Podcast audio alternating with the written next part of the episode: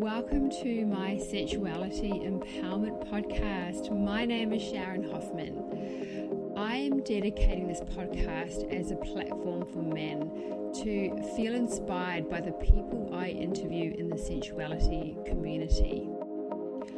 I want to encourage men to open up, to get curious, and explore how tapping into their sensuality can be life changing. As a coach, I help men to break away from their limiting beliefs or conditioning they may associate with shame, guilt, or unworthiness, especially when it comes to intimacy, self love, relationships, or their purpose. Sensuality for me is about being in your vulnerability, your softness, passion, and It's giving yourself permission to be seen and heard in all of your essence. This afternoon, I sit down with a very soulful and sensual Andrew Mournehis.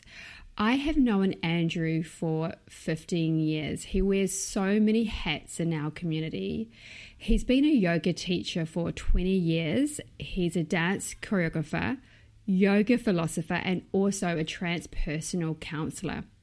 I could spend hours covering his journey into his life, but today we talk about the exploration into his sensuality, how his suffering with sexual and emotional trauma drove him down a path of spiritual curiosity, and Tantra being a big part of his healing. Andrew defines Tantra and the benefits to tapping into his energy body, accepting and reclaiming the shadow part of himself, being the lost pieces of his soul, which is also referred to or known as our darkness. Seeing the shadow as an opportunity to love this part of ourselves with love and compassion. Andrew speaks about the bully and shame he experienced at school in his younger years and how educating and empowering others has helped him heal and step into his teacher hat with grace. He talks how meeting and working for Tina Turner as her dance choreographer was the pivotal moment that turned his life into his spiritual essence as she actually initiated him into his spiritual journey even before Tantra or yoga came into the picture. This is such a fascinating story you don't want to miss. He also talks about his new direction in life, drawing upon all his strengths and greatest passions in life, being yoga, dance, philosophy, and storytelling. Andrew is actually running a number of dance workshops called Dance of the Deities, which is yoga philosophy combined with dance, the perfect storytelling.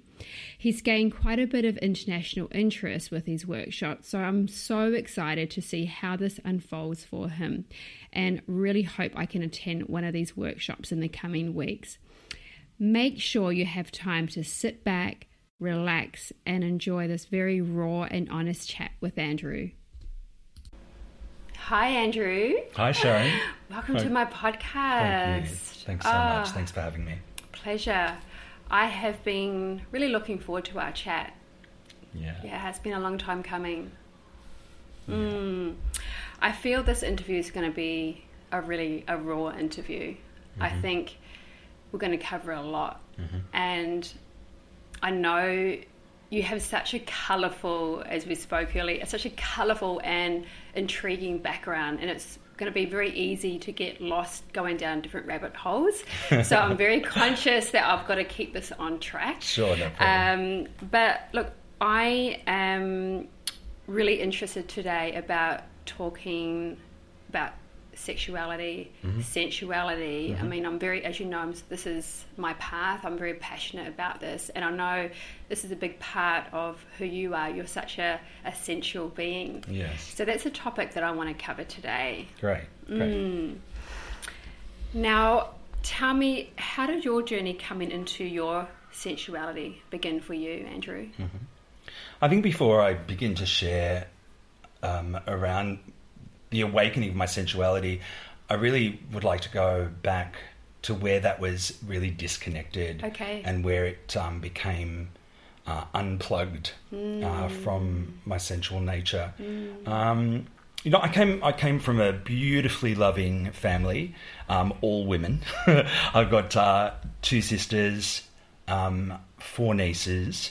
And my dad died when I was very young. He passed away when I was seven. So I really didn't have male figures around me, but I had lots of um, strong feminine um, figures. And that um, was really hugely beneficial for shaping my ability to be able to tap into the feminine. Um, you live with women for long enough, and you can really tap into um, their cycles and and um, their emotions. And so I was really able to tap into that from a very very young age. Um, early on, there was trauma in my life. There was uh, not only sexual abuse, but also a lot of bullying at school and physical abuse, mental um, trauma. And um, that uh, really created um, a, a big disconnect. And I wasn't really, I didn't have any friends in school really up until year 12. Losing my father at seven again was this other loss. And I really stuffed the pain down with food and became really obese. And so I really, um, and I also was, you know, I knew from a very young age that I was gay. And going through school, I remember it's awful to to talk about it, um, but you know, I've I've come a long way with with being able to. Um, you know, be at peace with it now. But for, for every day, pretty much my mantra in school was um, uh, roll along, Mr. Fitness, you fat poof to wog. That was really what I heard every single day in the quadrangle. Say, And say that again. roll along, Yeah. Mr. Fitness, you fat poof to wog. Are you serious? That every day, pretty much, yeah, every day. Um, one of my, um, Wow. my my PE teacher, uh, obviously being overweight, I hated PE, and he That's got to be damaging. Oh, it was. I mean, it was. It was. Um, you know, it was really traumatic, and he gave me the nickname Mister Fitness, and all you know, of course, all the all the kids at school latched onto that. So that became ah. the mantra that I heard. Hmm. But the benefit and the really the the wonderful thing that I've been able to take out of that was very early on. I made a choice that I never wanted anyone else to experience that hmm. ostracism and that abuse. So, and it, it gave me an enormous amount of empathy and compassion, particularly to um, men and women, but mostly women. I, I was um, drawn to who were overweight and and and had issues around the weight because I realised that those food or weight issues were really around trying to stuff or, or numb the emotional pain that Yeah. was there. Um, and I've always, as I've as I've grown and developed and um, moved along my spiritual path, I have become more. I've always looked at the traumatic things as being like, where's the lesson? Where's the the grace in that? And um, as traumatic as it's been, it's been really wonderful on the other side of the spectrum because it's taught me so much about humanity and Yeah. um, kindness and um, deep empathy and compassion. Um, one thing I did make a real choice in also was that if I wasn't going to excel in sports, I was going to excel in something else. So I studied really hard. So I really excelled in my um, studies and, uh, you know, pretty much got um, high distinctions both, you know, in school and also in university. Um, so uh, I made a choice in the transition between high school and university. I ended up going to uni uh, and studied optometry. I lost an Did you? Yeah, I, Wouldn't have guessed that. and I lost an enormous amount of weight. Um, it was at a time when, if we, we're going back to, to the 80s here, right? So um, Mm, Love this the was 80s. yeah. I uh, when was I in uni? I was in uni from 84 to 88. And there was a, that whole gender bender period where we had Boy George, Marilyn, Yes. Divine. We had all these, you know, um, breaking the sort of stereotypical. Wham. Just wham. George Michael. we were breaking the stereotypical distinctions between male and female, and so that was really liberating. And um, I remember in, in uni, uh, Madonna was huge at the time, uh, and I had a different Madonna T-shirt um, for every day of the week. And uh, those long jackets where you would have these badges, and I would have Madonna badges down the lapels. And so uh, my nickname in uni was Madonna. And uh, again, that sort of, it was almost like taking on this rebellious um, part that I didn't want to conform, um, and yet I still was really um, wanting to find the joy in life because Mm. ultimately I'm a really joyful person. Mm-hmm.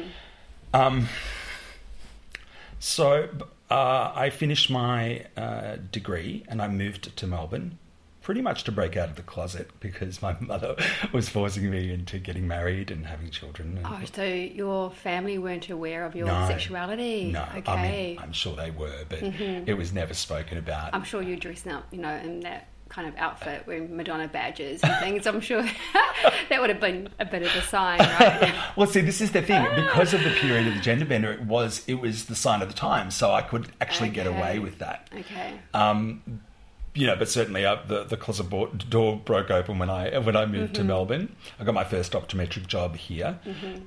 but I that's not what I wanted to do. I actually wanted to be a dancer, and my mother shut that down very quickly when I had asked her very young, "Look, Mum, I want to be a dancer." And I had many years of Cypriot folkloric dancing under my belt, but she said, "Nope, that's for girls. You're not going to do that. Mm. You're going to go to uni and, and get yourself a degree." Yeah. So I did, and it was wonderful. I mean, the education, the educational side of things, I, I loved.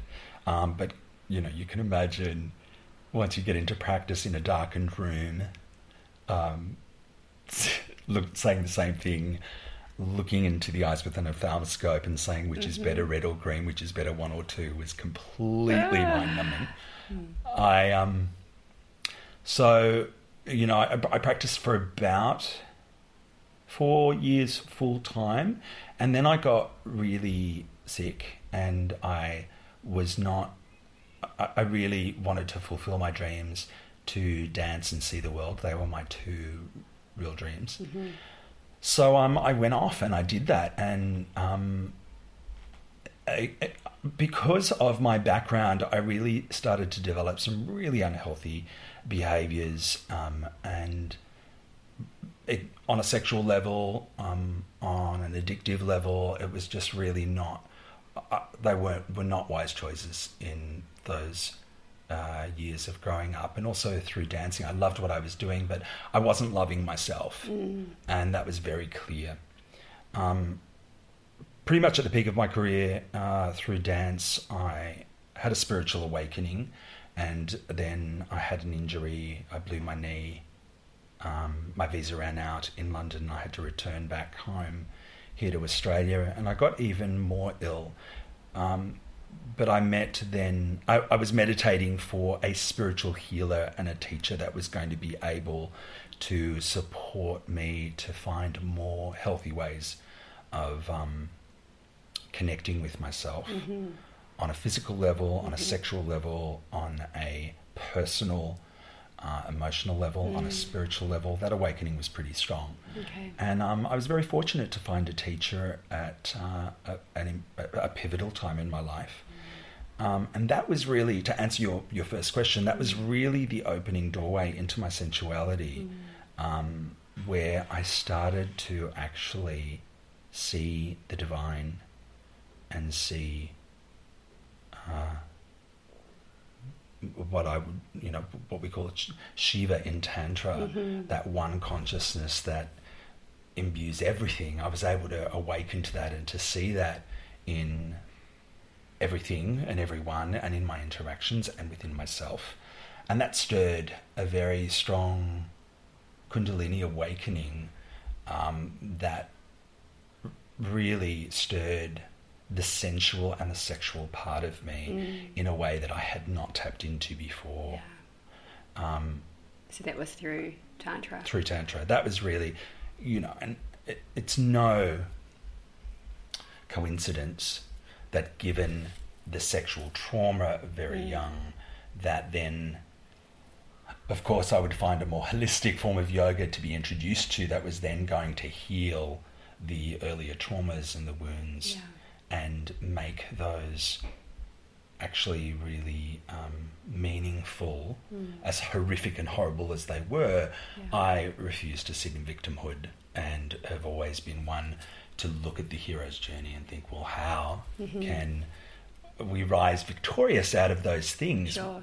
Many things have happened to all of us. We've all experienced pain and suffering, and um, certainly through my teaching and being a yoga instructor for nearly 20 years now, um, what's informed my teaching is okay, this has happened in your life, this has happened in our lives. Uh, a lot of it has happened outside of our control, and a lot of it has been inflicted through our own choices. Yeah. But now what? Yeah. Like now what? Mm. And that's been, uh, you know, wonderful in many ways, um, because I, I can honestly say that uh, I really see that each one of us has the potential to heal Mm. through our yoga practice, through tantra, through greater self love, through seeing ourselves as not separate from others. Um, yeah, and through that kindness and compassion with one Mm. another. Mm. That's one of the things I love about Tantra. Mm. I would love to know how you define Tantra because I think, you know, for people, the listeners out there Yeah. that don't know what Tantra is or they have this misconception of what Tantra is, I know I was one of those people growing up really thinking it was this magical, mystical sex act, you Yeah. know? That's what I thought Tantra was all about. And then obviously going on my own journey with Tantra, I see it so much more than that. Yes. Uh, I mean, a healthy relationship with ourselves Yeah. is a healthy sexual relationship with ourselves. It's Yeah. our sexual energy, but a lot of people don't know how to tap into that or are resistant to going there because of this yeah, idea what Tantra may mean. So I would love to understand, in Mm. your words, how you define Tantra and, and maybe talk about, I mean, I'm sure there's, there will be listeners out there that don't understand what Kundalini awakening is. Mm. Okay, so to answer your first question, there are really two broad um, definitions of Tantra. Um, ultimately, they're one and the same. One of them is um, to expand consciousness. Any tools, modalities, practices that allow us to expand our consciousness to the infinite wellspring available to us through um, Source. So that awakens us to Shiva is everywhere, wake up. That was one of my first teachings. Pure, in other words, pure consciousness and pure awareness mm-hmm. is in everything, wake up. Mm-hmm. So that's one definition of Tantra. Yes. The second definition of Tantra is to loom or to weave or to thread mm-hmm. all of the things that we are passionate about that make us who we are, that have shaped us and also informed um, the evolution of, of our being um, and weaving those threads of Shakti, of energy, onto the greater tapestry of that one consciousness, Shiva, that is. Um, that then continues to grow and expand. So both of them are, are really allowing us to expand consciousness. Um, the second definition ultimately is um, giving a little bit more depth in terms of saying, well, okay, if you've been, if dance has been a part of your um, history, um, that's that's a thread that you can weave into the tapestry. If sexual abuse has been part of that, healing that sexual abuse may be part of the tapestry, and also the thread itself of the abuse um, can be part of the tapestry. You know, it could be a sort of darker shade, rather and and the the healing might be a sort of uh, lighter, greener, pinker shade that you would thread as a color on there. Um, if like for me astrology was a big part of my um, upbringing and uh, passion and became almost like an obsession because I, I started really? yeah from when I was 15 so it's 35 years of, of exploring tantra um, sorry astrology um, within tantra. And there there's a synergy between those. Um, and it could be anything like you know it could be for someone cooking or gardening or yoga or um, uh, anything that that, is, that they're passionate about um, is part of that big tapestry that then you as an individual soul is able to transmit. The body itself is recognized as this sacred temple. And it was one of the first times when Tantra was introduced to the West that the body in its entirety was given was able to be seen as this divine temple, and that was not only from the heart chakra upward, which a lot of yoga practices were um, emphasizing, and and uh, and sometimes that was a translation um, of what that people believed that yoga was and is is a raising of consciousness. But tantra allowed us to include the lower energy centers of the body, and that included not, not only our personal power, our will, um, the foundations of who we are, in other words, our family, our connection to our tribe and to nature, Mm. but also inclusive of our sexuality. And it was, you know, one of the first uh, times that that sexuality and, and sexual practices were included in that equation. And so, therefore, when it was introduced, you know, in the 60s, 70s to the West, everyone latched on to the sexual side of it and went, oh, Tantra's the sex yoga. But that's only a portion of the equation. Just such a small portion. Um, Yeah, but an, an, an important portion because we are sexual beings, we are sensual beings, and we are creative beings, and all of those um, aspects creativity, sexuality, um, sensuality, flow, and fluidity, masculine and feminine principles, as well as our interactions with others, are all about. All of those themes are, are around sacral chakra That's right. and they're important themes in tantra but that's not the whole story so what we want to do is look at the entirety of um, but the, the chakra system plays a big role in tantra as you know and it recognizes that we have a phys- the physical layer but um, overlaid with that embedded within that is our energetic layer our pranic layer. And that has a lot of information that has been taken in from the time that we entered into the world, actually, even from conception and being in our mother's womb, there's information and pranic energy that is being embedded and encoded into this physical temple. Um, some of that is really aligned and um, uh, thriving, and some of it can get traumatized and blocked.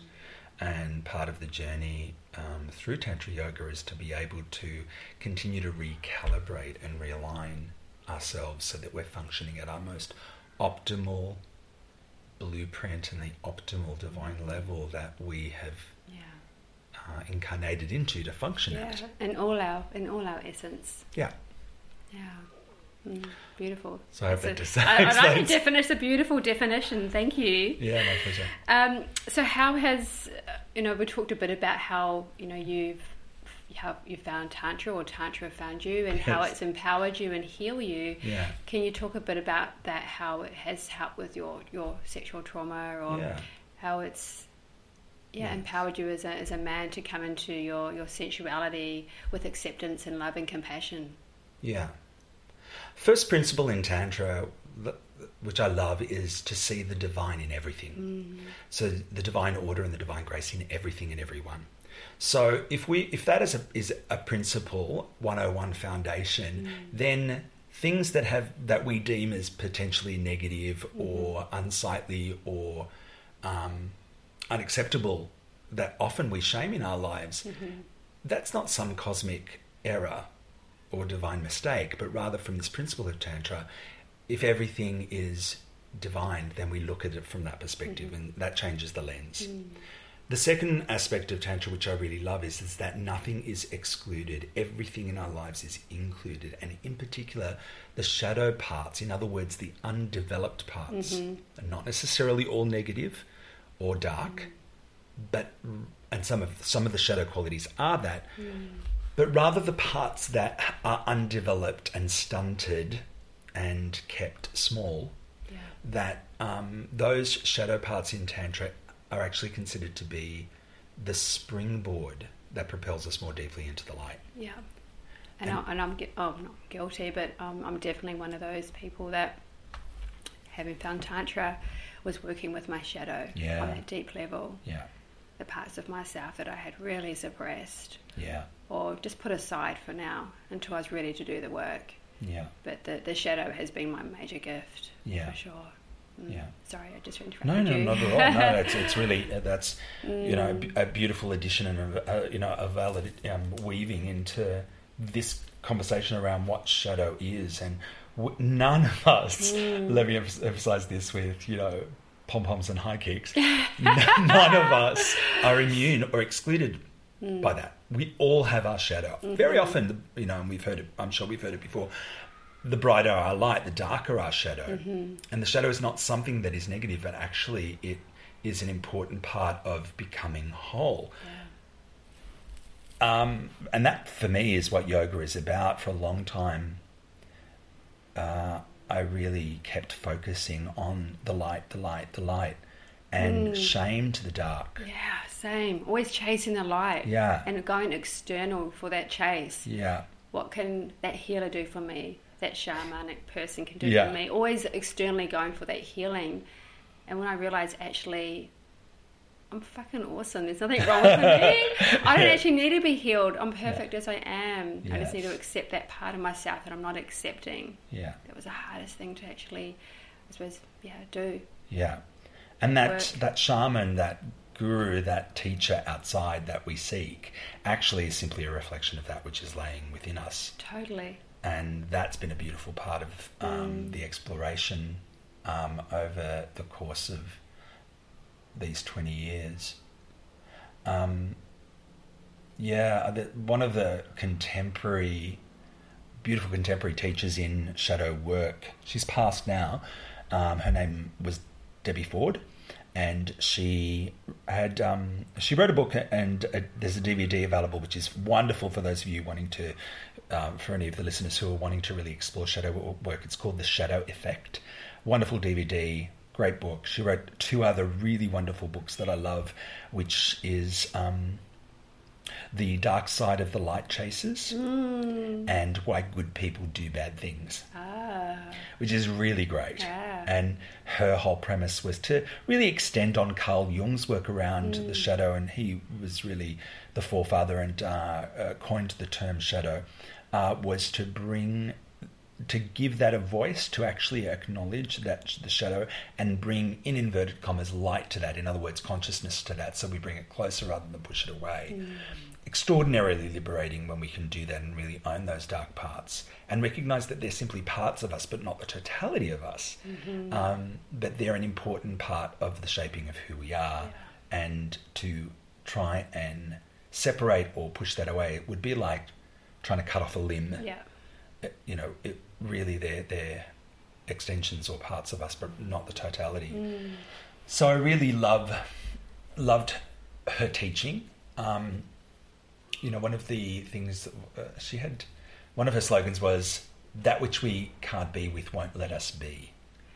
Ah. I'll repeat that again. Yes, I would- I have to think about that. That which we can't be with Yes. won't let us be. Ah, I love that. Yeah, it's, it's fantastic, and it, um, it, it, the mo, the more that we push away that part that we don't want to include or to own, Yes. it just keeps showing up in really unconscious, Yes. destructive ways. Um, her other slogan and teaching, again very simple but powerful, is if you don't utilize the shadow, it will use you. Ah, If you don't use the shadow, it will use you. so powerful. Yeah, I love these yeah, profound statements. yeah. And when we sit and contemplate just on those So two, simple. they're simple and yet so deep. And so deep. in, th- in theory, they're quite simple, but then in practice, it's a whole other ball game. yeah. Um, So she spoke also about the golden shadow. And the golden shadow is twofold. And Jung spoke about this, Carl Jung taught this as well. That the golden shadow is the very dark parts of us that are so unacceptable that, that we shame and hide behind. And I've been so guilty of that, particularly in the first 10 years of um, my teaching in yoga. I was so uh, so I, I became so vigilant in trying to conceal those things, and it's those parts of us that, ooh, if anybody found those out, would I be loved? Would I be accepted? right. Would I be Mhm. included? And so we push those away and mask those and expend so much energy trying to hide them. And yet, when we can actually go, okay, I'm going to own this, it can actually be the golden shadow.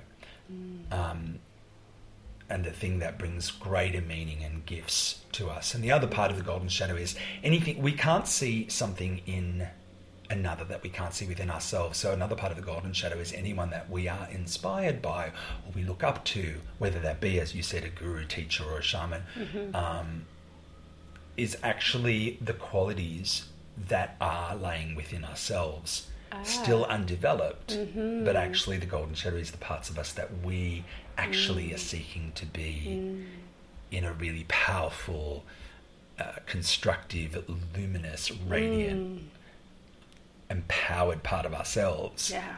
inclusive of our sensuality and sexuality, which is really something that Mm-hmm. you've um, focused a lot on, uh, you know, as part of your work. That these this too can be our golden shadow. Mm. Yeah. Oh, I like that. Yeah. I'm going to read more about that. a great. Um, so, just want to take you back slightly, and I don't know if you if you don't mind speaking a bit about your your sexual trauma. We don't have to go into detail or anything like that, but um, obviously confronting it, confronting what you experienced, and, and coming out with that. And uh, when did you finally kind of break free from the shame and guilt that you had been in with your sexual trauma? I don't know if there was an enormous. I don't think there was shame around it because it wasn't something that I had any control over at such a young age. The memories of that did not surface until I was um, 2021. Uh, and then the memories all came up, and then it was validated. And, and you, I, I found that then the process for me was to reach a point where I was able to acknowledge that what happened was unacceptable, but I wanted to come to a space of forgiveness. And so that was a real emphasis that I placed on that portion of my life and um, have still to this day, uh, I'm still, I've come a long way, but I'm still in process with that. Okay. And um, it feels like the final link of going to, let's say, the, the deep core wound of the trauma. And since my mum passed last year, um, I've been able to then dive even deeper into that. Um, and it's been, it's still in process, even, you know, after what, well, 30 years of having the memories and the, and the, uh, the realization of the impact that that had. But again, I'm. It, it's almost as if I think the best way I could describe it is, and particularly since Mum passed, is that I've had to now parent that child and actually uh, bring that part of me closer as, Yeah. as the child archetype and actually tap Sure. into the mother within me um, to nurture that. Because you know it was it was not something my mother would never have placed me in a situation that that would ever happen she was such a loving woman. Um, but yeah it did. And you know it's something that you know I never spoke to her about and it was something that I, Okay. was was unnecessary for her to know Sure. certainly in her 80s 70s and 80s it wasn't something I was going to bring up Yeah. um, Because the reason I'm touching on, on this, Andrew, is there are, especially men, Mm. um, a lot of men out there who are or who haven't come out and um, yeah, who haven't come out with what they experience. There's so much shame and guilt surrounding them around their, their trauma they've experienced. It doesn't have to be sexual trauma, it could be emotional trauma too. And it can be quite unconscious, but they have suppressed and they just won't allow themselves to to feel what they need to feel. And so it manifests in different ways. It could be physically, it could be, you know, through um, abuse. It could be through certain dysfunctions. Yeah. You know, it comes out in many forms. So Yeah. I know there's a, and I'm- just, I don't want to just generalize men. There's women out there too that Sure. are suffering in silence. And I, I would love to just encourage men out there who are who are carrying this shame and this guilt around perhaps some trauma they've experienced. Mm. And it's one of the areas that I'm really um, still uh, in the work that I'm continuing to do. Um, having also studied transpersonal counselling and, and specialising in group work uh, in transpersonal counselling and art therapy, it's still one of the areas that I'd like to create spaces for men to actually sit and have a safe, sacred space where they can share their stories.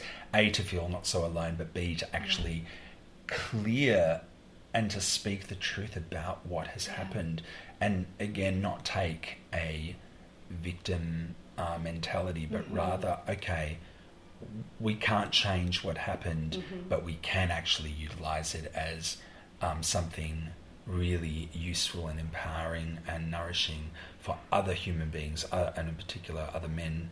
Uh, because it tends to be not spoken about very much about men. There's, there's been an enormous amount of um, support for women as you know, with the um, Me Too campaign that Yes. uh, was uh, was really huge last year.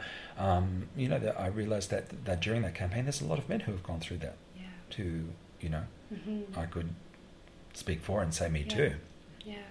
I found uh, with my own training when I was in Mexico doing a lot of the somatic work, the embodiment work, Mm. um, that deep somatic work was very, very powerful. I mean, it was very confronting watching other women doing this breath and energy work, this Mm. deep tantra work, Mhm. and to see actually what came up, all this years and years of suppressing what they had gone through sexually, emotionally, whatever trauma they had stored in their body cell, Mm. actually giving themselves or allowing themselves to release it energetically Mm.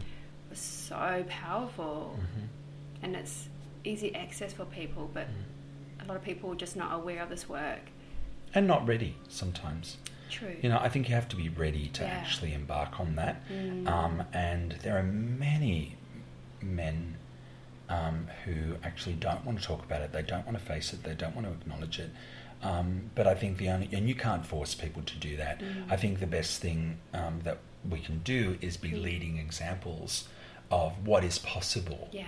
And so, really, that's um, what I've become an advocate for, Beautiful. particularly in our yoga world, Yeah. where um, I've, particularly in the past six years, where I've just seen this um, still, and, and it's getting better, by the way, but it, this the, this hiding behind um, uh, a yoga practice and, and not actually uh, acknowledging those parts that very often we have disconnected, disowned, shamed, blamed, Mm. um, wish that weren't it, it wasn't there, and um, you know I think that it's far more.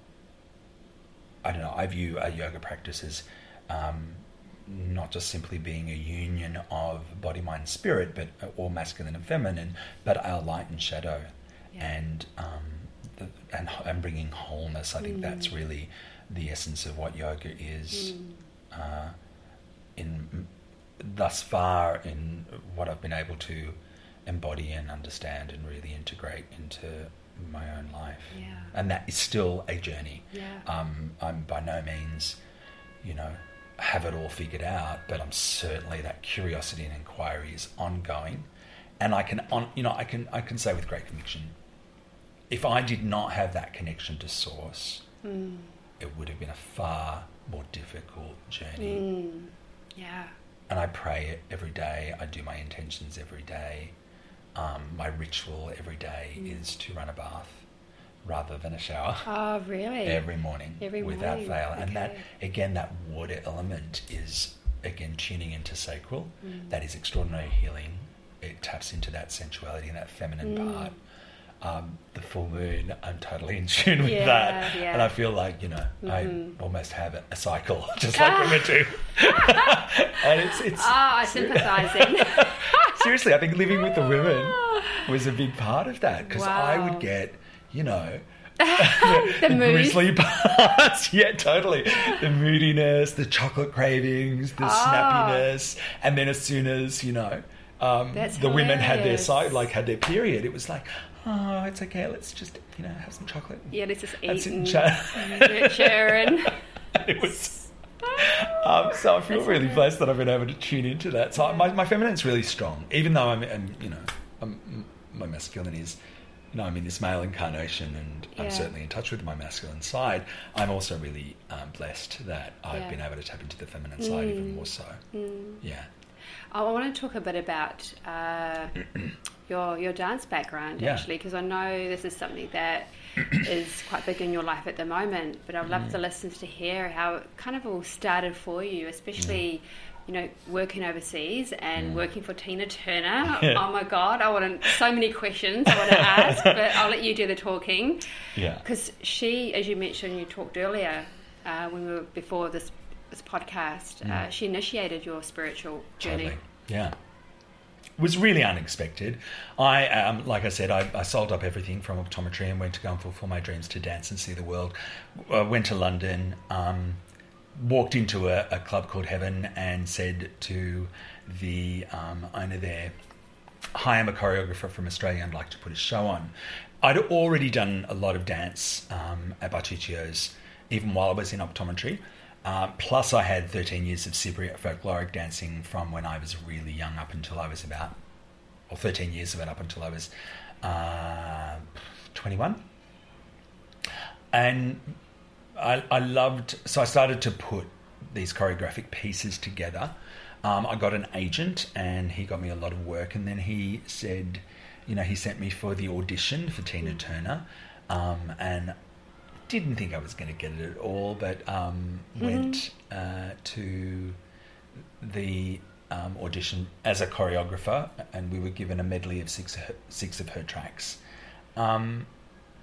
And one of the things that I distinctly remember was we were told not to touch her mm-hmm. and to wait until she was she spoke to us before we spoke to her in that audition. But I remember walking into that studio with the girls that I was um, auditioning with and who were dancers on either side of me that I had trained, and we walked um, across the studio. And I remember my intuition it was a very clear voice, and it said, "You are about to stand in front of one of the most powerful women on the planet. Mm-hmm. You cannot just stand there and say nothing." And I reached my hand up to hers and she shook my hand and I said, Hi, Tina, I'm Andrew. This is Bobby, this is Michaela. We're about to perform for you and we really hope you enjoy it. She immediately sat up mm. and said, Well, Andrew, you have my attention. And, you know, we really worked that number. And I put some really nuances mm-hmm. that were. Um, that were distinct and connected to her.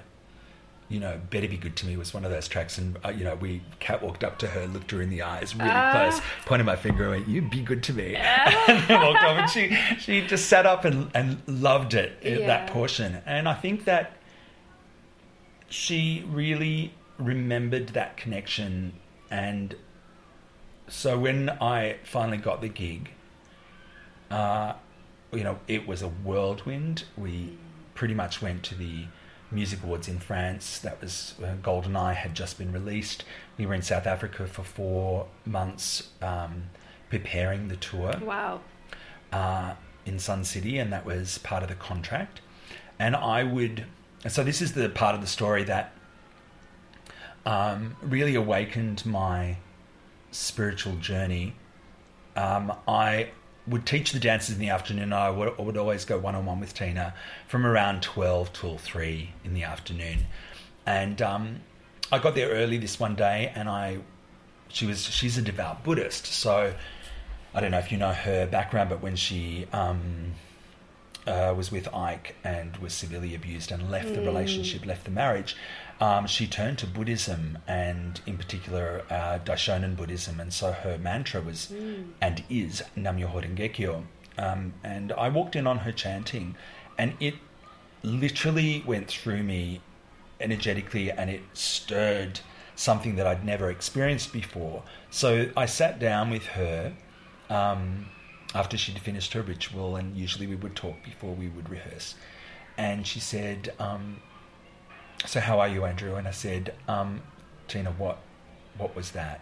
Mm. And she said, "Oh, that's my Daishonin chant, and it's something that I've been practicing every day as part of my." I said, "No, what was that mm. that went through me?" Oh, and I remember she looked into my eyes and she said to me, "Andrew, you're awakening." And I said, "What's that?" she said, You're spiritually awakening, and described what spiritual awakening was and things that I would notice. And so she she became my initiate into spirituality. It gave me my first text, wow. Seven Spiritual Laws of Success, and uh, I practiced the Daishonin Buddhism, and that became my initiation into. This is before I got to Tantra Yoga, before I got to asana, was this mantra and the mantra Nam Myoho Renge Kyo, let me see if I can get this translation correct. In broad terms, Nam Myoho Renge Kyo means I bow to the unfolding mystical no, I bow to the mystical law of the unfolding Lotus Sutra. Mm, I bow to the mystical law mm-hmm. of the unfolding Lotus Sutra. Oh, I mean, just that in itself is. I love that. I, I, love that. I bow to the mystical law of the unfolding Lotus mm. Sutra. Um, wow. and that in itself continues to unfold. I feel like it's like a mystical It is. lotus garden that continues to bloom flower by flower and is continually un- unfolding. And there are there are parts of the lotus garden that are still underneath the water in the mud. Mm. Um, there are those that have broken through the water and are aspiring towards the light, and those that Mm. are, are in full bloom. The, um, Thich Nhat Hanh, I think, is the originator of this statement, but Les Leventhal also shares it in his teachings, and it's no mud, no lotus. Mm. oh, another good one. No mud, no lotus. You're throwing them out there today, aren't you? Well, they're I'll they're coming. You know, have none of, you to know, write these down later. yeah, They'll be in the show notes, guys. it's, it, they're, they're, they're, they're gold, very simple, Yeah. um, but so profound. No, you know, to to recognize that without those dark parts, without that Mm. unconsciousness, without those parts that are in shadow, the lotus wouldn't exist. Yeah. It, it wouldn't have the ability to Mm. flourish and aspire, nor to bloom. Um, yeah, so that's the part of the Tina Turner story that Yeah. was um, really Very a significant in your journey. Yeah, totally. Can you imagine a, the, one of the greatest beacons of light on the planet initiating and seeing that awakening within me? I can't tell you how Mm. humbling and, and how Mm. blessed I feel. Um, How long did you work with her for? It was a six month contract, and um, uh, after the contract had finished, um, I they went on tour. It was a two year tour around the world, one of the biggest tours of its time. At that time, I think it was the longest running world tour. One of the most amazing experiences was. Um, uh, being called out of nowhere whilst I was on another gig um, by Roger Davies saying, Look, one of the girls has unfortunately sprained her ankle, um, and Tina would like you to perform with her. And uh, then I was flown into Istanbul, and I remember then it was six months after the tour had started, had you know started to to run, and um, coming out in front of seventy thousand, screaming. Um. Istanbulians, yeah, it was, Ah. it was incredible, and it really Mm. showed me the light and the power that this woman has to affect and touch so many people. Um, but it's her spirituality and her um, her consistency with her disciplined practice um, that has really again allowed her to be such a beacon of light. And I really um, I learned a lot from that. I'm sure. I learned a lot from that ability to stay with a a mantra that unfolds that mystical aspect of Mm. tantra. Mm. Beautiful. Thanks for that share. Yeah, my pleasure. That's My great. pleasure. Andrew, I'd love to know some of your um, your self love rituals. Bath every morning. You about that. um, chanting is Mhm. definitely one of those, and so um, I love that part. Um, gratitude practice morning and evening, Mhm. even when I'm having shitty times, I really um, uh, make sure that I go to bed and um, wake up in the morning with at least one thing that I'm grateful for. Um, really nurturing the child when it comes to Mm. call, and usually I will know when it's coming when my eating habits get bad Mhm. um, when I move into a depressive state because I have Mhm. had long bouts of depression. That again, that was another part of my shadow that I shamed for many years. Now I've come Mhm. out um, and uh, with it, uh, and um, I found that in that coming out and owning that, that that has actually diminished the frequency and the severity. Even though sometimes I have pretty full-on bouts, particularly since again mum passed, Mm. but that's getting better and better. Um, and not like not hating those parts Yeah. and wishing that they weren't there, but actually going, "It's okay, darling. I know you're. What is it that you're wanting today?" Because it's an, it's a young vulnerable. checking in with yourself, your inner Yeah. child. It's a young vulnerable part, and of course, Yeah. even at fifty, you know, to have your both your parents pass, there is that child archetype that then recognizes that it's it's also an orphan archetype and even you know being able to, able to be a parent that child within me is still there and so that's been part of my self-love is to nurture that part um, having really really really great friends around me mm. who so know important. me so well mm. that they will call me on my shit really quickly mm. and in a pretty constructive but an assertive and uh, but loving way, but loving and it's way. always the like yeah. mostly it's the women. Yes. Um, I do things that I've come to a point in my life that I'm doing things that I love. Mm. Um, I'm loving my dance again. Yeah. I'm loving my creativity again.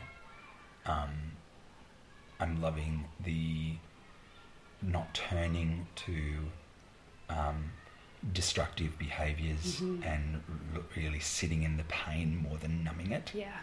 Um, and again, that's a process that vacillates, but it's got it's gotten so so much better, which is wonderful. Um, what else? Um, you know, my yoga practice, but not. I'm not talking about asana. I'm talking about for me the tantra yoga, which is turning to the deities, mm-hmm. surrendering to higher will, yeah. um, self inquiry. Mm. Um, yeah. Uh, really, the, all of these uh, are parts of self love, trying to reduce the things that I absolutely loathe. I can't stand admin. Yeah, outsource that. I have. Yeah. I have. I've had a brilliant assistant for four years, and she's been absolutely extraordinary. Um, and so that's been really wonderful. Um, it's again, it's it's. Well, there's just some examples how I self love. Yeah, beautiful. Um, getting massaged. Mm-hmm. Touch. Yeah. Mm-hmm. Um, laughter mm-hmm. is a huge one. Great recipe. Oh my god, I have this one friend mm-hmm. who's just when I'm down, he, it's almost like he intuitively knows, and he will just send me a message that will crack me up, and mm. it just lifts me out of the the sadness. Yeah. Um, yeah, doing things that are more constructive, like getting out in the sun, going to uh, exercise, um, interacting with people, um, teaching, mm. creating spaces for healing. Mm-hmm and recognizing that there, as you heal, I heal. Mm. Mm. So big. Yeah. Yeah. So these are just some ways. Mm. Um, and I think finding things that. An, okay, so an important part of moving out of destructive behaviors and patterns is to actually have something to fill that void. Mm something that you love, mm. something that is meaningful and it gives meaning to your life mm. and purpose. Uh, I think that's hugely important. Recognizing you cannot do it alone, or if you do choose to do it, it's going to be so much harder. Mm. Um, yeah, so um, that's been wonderful. Um, and just asking yourself that question from Tantra is which I haven't mentioned, but it's it's in alignment with um, uh, nothing is excluded, is to ask yourself, is this affirming my life, or is it destroying it, and then making your choices from there. Yeah. Every day. Yeah. Well, I was taught that too with my my teachings is, you know, asking your question: Am I am I truly thriving? Yeah. In this relationship, or am I truly thriving in this yeah. job? Am I being the best version of myself with these people, you know, and if it's no, well, that's kind of your answer, isn't it? Yeah. Yeah, but it's getting real with yourself. Yeah. So real. Mm. Yeah. yeah. Beautiful.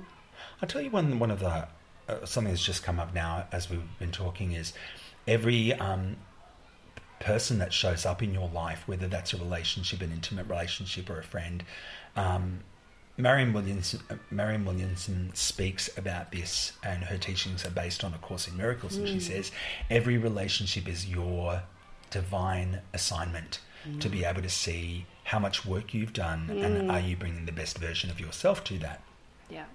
and right, and particularly when the person is pressing your buttons or reflecting the shadow parts of you, it's Yes. like, oh, well, let me check that in and flip the mirror mm. and kind of go, well, Yes. what parts am I still in process of working? Yeah. And sometimes that's really confronting, Yeah, so confronting. but amazing when we look, can look at that because mm. suddenly we go, oh, it's not the one, two, three, however many people that keep showing up, but mm. rather flipping the mirror and going, okay, the common denominator here is me. Yeah. What vibrational frequency am I transmitting that is actually attracting that Yeah. and shifting that? Um, I've been working a lot with that. I think over the last few years, um, I had a tendency to attract certain men into Yeah. my life, and and I've recently attracted this beautiful man into my life because I have so much more self worth now and so much self love. yeah. But I really battled with that in the beginning of the relationship because that old, you know, habit conditioning around, oh, I'm not deserving. And it was very, very subconscious. I wasn't even Yeah, aware that I was doing it, but it was that, yeah, unconscious um, thoughts, uh, the, the monkey mind going, oh, I'm not, I'm not worthy of someone to treat me the, the way that I should be treated like this. Yeah. And uh, it was really, really challenging me for me to work with that Yeah. and being with a man who was treating me in the way that every woman should be treated Absolutely. with so much love and respect. Yeah. But yeah, he's my mirror. Yeah, exactly. So, you Yeah. know, it really shows. Shows the work that I've done. Correct, yeah. Great. Yeah. Uh, I would love to know what are some of your guilty pleasures? Oh, my guilty pleasures. I don't have. Oh, come on. You no, must- I don't have things that I sit with guilt in. But if you want to reframe that, what are the things that I love to indulge in? Yeah, okay. That will work. Um, doing things that don't involve work. uh, That I haven't still an affinity for pineapple donuts. Oh my, really? Yeah, totally. And if I indulge excessively, they're the things that I know that I'm not Oh, going down the, the best path That's and that my child is screaming. So that's my one of those. Um, I don't have things that I'm guilty. I, because I've worked so much with not shaming things, Hmm. I really don't see things as. Um, to, I, I don't like to feel guilty Yeah. about it. Um, travel, I absolutely love. Um, I have a shirt fetish. I can see that. I Every time I see you, you always wear this Shirts. very colourful shirt. Um, Who's on that one? Who's that? Shiva. Shiva. Hmm. Shiva is everywhere. I thought for a tantric conversation, young, you know, I'd uh, I'd bring that in. Um, guilty pleasures. Um, Well, I, I like indulge indulgence. yeah, well, like I said, sweets is usually my go-to Okay. place. Okay. Um, uh, I love. Um, what do I love? I love watching shows that uh, express creativity. I love those. Hmm. so you don't like Walking Dead or? No. no, I'm more inclined to lean. I don't know why I said that. It's because I just know I'm missing out on Yeah, the new no. season. The, the Walking Dead. The I've never even oh, heard of it. Zombie zombie series. Yeah, no. Okay. I'd probably lean, lean more That's my towards indulgent. RuPaul's Drag Race than, than and um, Project Runway in terms of seeing creativity Oh, come to life. okay. I love flamboyant, Hmm. um, creative flair, and seeing how these from nothing uh, with a prompt human beings can tap into their amazing creative abilities. I Yeah. really get off on that. Yeah. Okay. I get off on that. Now I feel guilty for bringing up Walking Dead. no, well, it's, it's your thing. So it's my you know, thing. It's my checkout. Yeah. You know, I go there when I need to check out. Yeah. yeah. Um, uh, sleep. Mm. I yeah, love. Big for me too. Again, sometimes that's not healthy because it can sort of perpetuate depressive um, loops, so that's not great. But I do love my sleep. Yeah. Um, yeah, I love going out to cafes. And Would you go out dancing? no, Is it not? It's not one of your things. N- well, no, it was years Mm. ago. No, it's not. So I, I, I, I can't remember. Well, actually, no, I can. I, I, I really like celebrations, and I like sort kind of small stints Mm. Gatherings. Mm-hmm. Yeah, I love those. But Yeah. it's I'm I'm probably surprisingly, even though I, I may seem extroverted and I like um, spending time with friends, I actually really like my quiet time Mm. and um, yeah, I like just disengaging and unplugging. I hear you on that one. yeah. Um, just a few more questions before we wrap up. Mm-hmm. Uh, who have been your, your greatest teachers in life? And we touched on on Tina Turner. Mm. My greatest teachers, I would say, my greatest challenges. Hmm. So they're not, you know, ultimately human beings, but the, my greatest challenges have been my Yeah. greatest teachers. My sister, sister, actually both my sisters. I won't. Uh, Exclude. So, no, actually, well, my older sister was uh, uh, really she's been such a strong force, but my middle sister um, I has always been like a Lakshmi consciousness of complete generosity and selfless service, and she was my the primary carer when Mum was passing. I've never seen somebody be so committed and devoted and selfless and beautiful. Um, my, you know, my mother in many ways has been a real ins- inspiration in terms of being a humanitarian and helping Mm. Community. Yeah.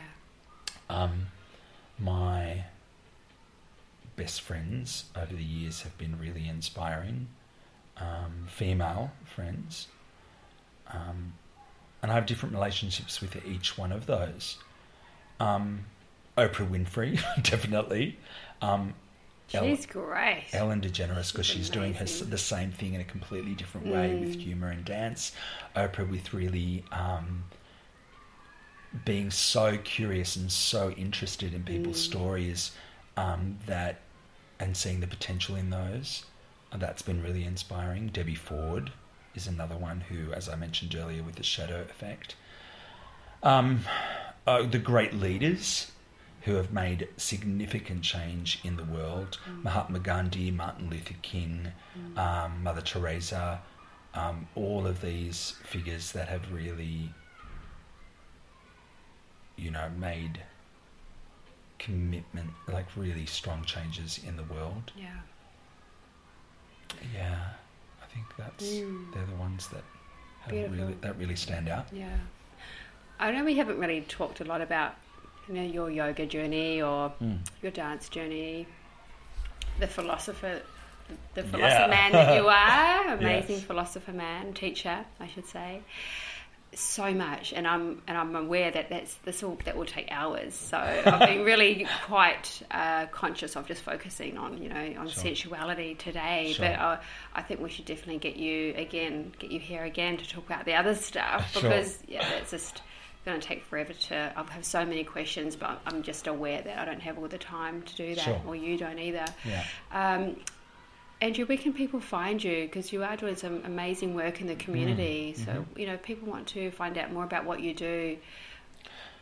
Best way to, to stay in touch because I pretty much post daily is to go on um, social media um, on Instagram, uh, Divine Grace Yoga. Um, under my name on Facebook, Andrew Mournehis, and also Divine Grace uh, on Facebook. And there's also my website, divinegrace.com.au. Okay. Um, I'm also setting up another website for Dance of the Deities because that's been a huge, um, beautiful new baby and concept and uh, something that is just thriving and exploding. Mm, I Um, love, I've, I've really enjoyed watching this so- being birthed. Like, it's been Oh, such a so- beautiful watching from the sidelines. Unfortunately, I haven't been able to participate, but I will. Yeah, it's that's wonderful, and so my my calendar is pretty much booked right up until December. Um, I'm traveling about seven and a half months this year, Um, I've given up all my casual classes, so the best way to stay in touch is via retreats, um, the yoga intensives, some teacher trainings with Les Leventhal, um, Bali Vienne in Vienna, and also uh, with um, uh, Timmy Howard. Um, who else? Kat Kabira. There's there's different uh, teacher trainings. Yeah, do you do any training, teacher training for any Tantra yoga teachers? No, I haven't really um, moved into that. Although I would say, really, every class workshop experience is um, imbued with tantric philosophy Yeah. anyway. Um, I also specialize in transpersonal counseling and art therapy, and I really work with facilitating groups and teaching that and bringing a lot of transpersonal work. So um, to go onto the website, divinegraceyoga.com.au, it is undergoing a revamp, and so I'm, I'm getting Okay. a whole new website Okay. uh, brought up, uh, being created, as well as the Dance of the Deities, which incorporates four of my great loves, weaving those threads, which is mythology, storytelling, yoga, asana, and dance. Um, and they're two and a half hour workshops. So, um, yeah, that if you go, uh, another way to stay in contact, if you go on my website, there's um, an opportunity to go onto my newsletter, Okay. and you put your email, and then that way I can keep you up to date through Mm-hmm. Mailchimp newsletters that go out periodically, um, or social media is the Okay. best way. Well, I'll put it all in the show notes anyway, Yeah, so great. people can find you that way. Great. Ah, such a pleasure having you on the podcast Thank you. today. Thank you so much, beautiful man. Yeah, Great it's been to pleasure to be reconnect. And before I actually end this Yeah. Mm-hmm. interview, I wanted to tell you that you were my first yoga teacher over 15 years ago. I was mm-hmm. your student at South Pacific Health Club. Oh, my Lord. Seabird. That's when I back. just yeah, I think I wow. God when I just got back from living in Europe for many years, I was in search of a gym, Yeah. and they started to hold these yoga classes, and I had no idea. Re- well, I had tapped in a bit of yoga over the years, but not really. Yeah. So I started to do your classes, and I just loved your classes, and you were my regular every week going to your class. And I was always that one, and I always felt so bad. I had to leave in Shavasana because of the, I think, I remember now. Sorry, And I used to remember remember. getting I used to go, I'm so, and I used to, I I to, I used to whisper, now. go, I'm so sorry, I'm so sorry. and I'd get up and leave before the class actually finished. That was me. I remember. Yeah, that's triggered the memory. Yeah. Wow, it's So, been that long, huh? Yeah. How fabulous. That's when I first met you, and I wanted to tell you that today. And how wonderful that your journey's like your your whole Mm-hmm. trajectory has gone down this path. I mean, it's so beautiful to watch. That's one Thank of the other things I love is watching students, uh, you know, who have gone on their own path. Yeah. So good on you, girl. Mm, thank you. Yeah, All right, that's it. that's it. How beautiful is Andrew? What an open share and an open book, too. You can see why I had to be conscious of sticking to, you know, one subject, even though I feel like we covered a few topics on the show. Uh, his journey to coming into his sensuality from shame and trauma is really inspiring for others to know there is always a light, even when you feel you are in your darkness and also hearing that darkness is our light too, and that at any time we can sit and be in the juices of our pain, use our body to shift any of those blockages or stagnant energy that just wants to be released. This is the work I do, the potent work that I do with men and women to feel connected, to be reconnected to their energy body. Uh, we are so conditioned to living our life from our thoughts, you know, our monkey mind that is leading the way. Uh, and we just stop to forget that our body actually is the wisdom. Uh, if we're able to surrender into this beautiful body of ours, to see the, the beauty of our body, uh, so much creativity, pleasure, you know, bliss, everything is stored in our body. And once we are able to tap into this, it just offers us so much relief, so much freedom and space to operate from a place of pure love. And yeah, that true essence of who we are, which is so beautiful. Now, I will add all of Andrew's details onto the show notes, but if you are enjoying these interviews I am releasing, please head to iTunes and rate the episodes, and any comments are welcome because that would mean so much to me. I take so much joy and pleasure into having these episodes released out to the community and hope that I can maybe change one, two, or more people's lives um, from these interviews and, and perhaps help people who feel stuck or need some guidance in life. So, if you feel the calling to head to iTunes, please do so. Uh, yeah, I just feel like I, I just felt like I needed to make that statement. It's not something that I would usually um, I suppose I'm not one to promote myself like that, but I, I, I, do want to get my message out there in the community. And if you feel the calling also to work with me, just hit me up. You can reach me, uh, head to my website. All my details are on my website, which is sharonhoffman.com.au. This podcast is empowered